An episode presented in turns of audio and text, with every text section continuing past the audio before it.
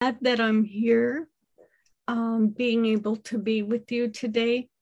Um, my name is Macy, and it's a new thing for me because my my given name is Colette, and four years ago, I was tired of never having a nickname. And so I gave myself a nickname. And I have gone by Macy uh, ever since.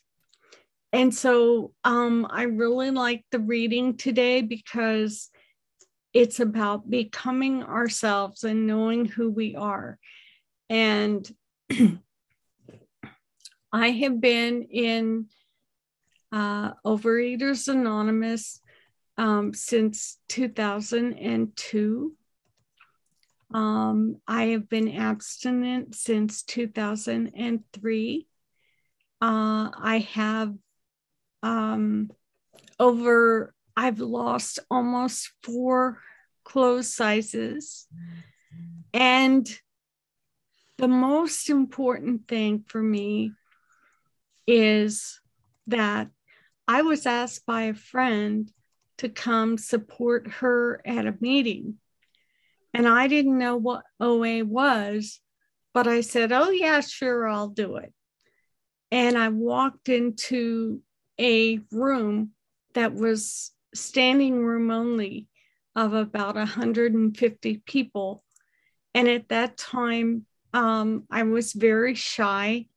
Um, I am a, I am a recovered compulsive restrictive eater.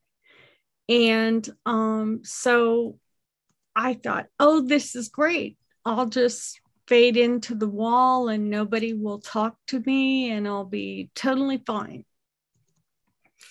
And um, I did that and I stayed for the whole meeting. And I heard people say, just keep coming back. The promises do come true. And that was the most important thing I heard in my life. And I looked around that room and I thought, there's all different people, all different sizes in this room, but they're all happy. And I thought, okay, what do they have that I don't have?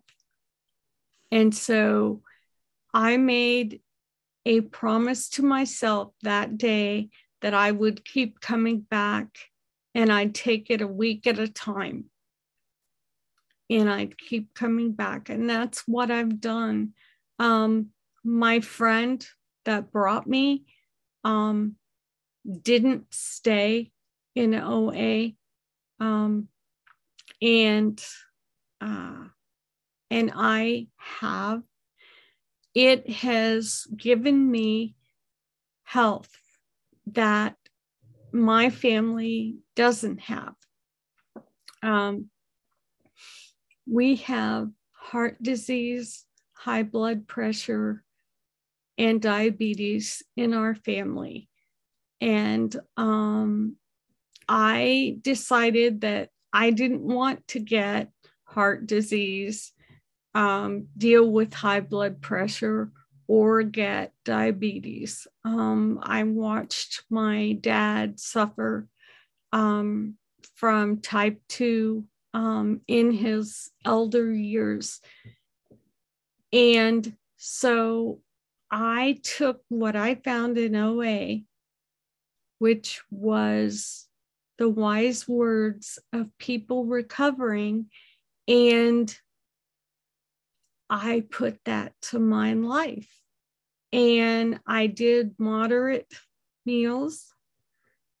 And in fact, that was my first abstinence was mod- moderation in meals because I didn't quite know um, what I wanted my abstinence to be. Um, so I started that way and continued. And in 10 years into my program, Um, I had a lot of allergies again, and I had grown up with food allergies before. Um, but 10 years into the program, I became allergic to most proteins. Um, so it was really hard for me um, to figure out okay, what am I going to do for a protein source? But I struggled with that for two years and did find um, how to deal with my proteins. Um, and I still stay away from all my um, foods that I'm allergic to at this point. Um, allergies have never gotten better, um, they've only gotten worse. And so, what I can tell you is um, service was really important to me. Um, my sponsor took me to um, a, a, meeting to a conference um, three months into my program. And it was so, so helpful to me. And I got a cup there and it had all it had 60 some OA sayings all over it. I still have it. And one of the sayings was um, uh, most people are are as happy as they as they want to be, and they attribute that um, to Abraham Lincoln. And I thought, wow, happiness, you know, um, for me, happiness had not really been a part of my life. Um, and um, growing up, I was I was taught um, to use food for comfort in my family. Um, so um, that is how I came to be uh, a compulsive eater restrictor is from learning food is comfort. And um, so almost all of these service positions um, that are available to us in OA, I have done except be on the R2 board. And for me, I don't want to be um, a part of the board. I really appreciate what they do, um, but I think that's that's um, out of my league. Um, I was a uh, a committee chair two years for the um, the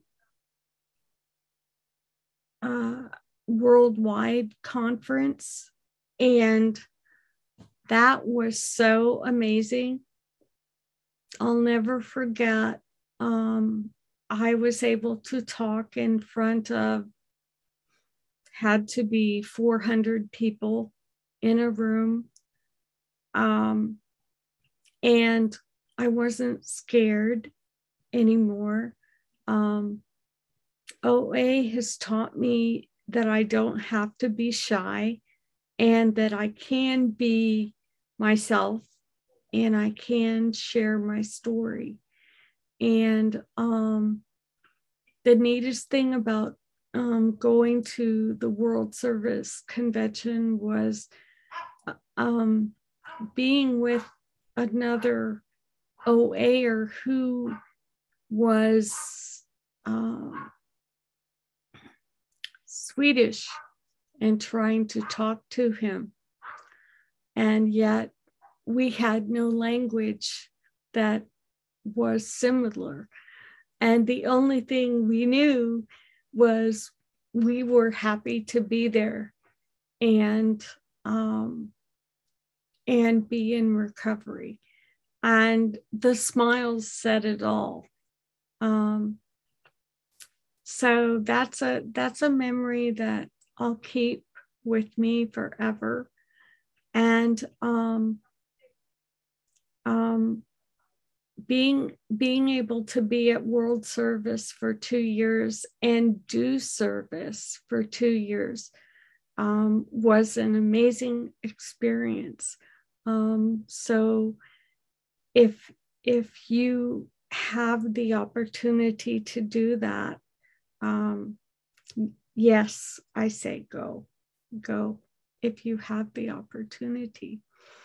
Um, so uh, I was um, intergroup chair for our intergroup for two years. And um, we did a lot of um, um public information um, activities during those two years.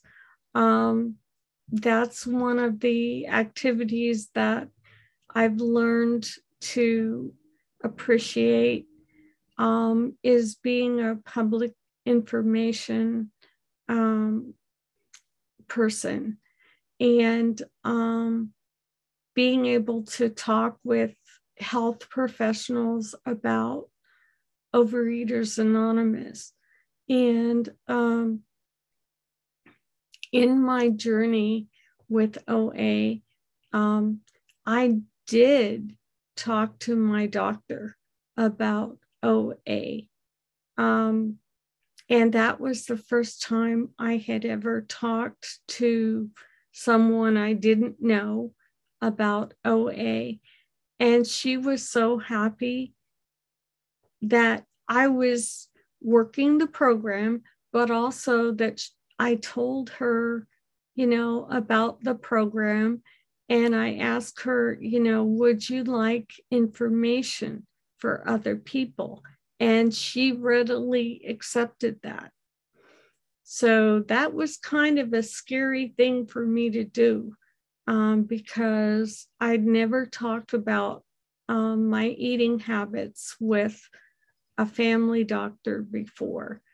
And um, and when I did, then she was um, accepting of information to help other people. So I felt really good about that. Um, we had um, at my home meeting, we had a um, 12 step within meeting that met um, on a regular basis. And so I would go downstairs and um, be there at their meeting after my meeting um, to hear um, and support them in their journey. Um, minutes. That was 15 minutes. That was 15? Okay. All right. Um, so one of the one of the books that I really appreciate and came out new um, was um, earlier in my program was Voices of Recovery.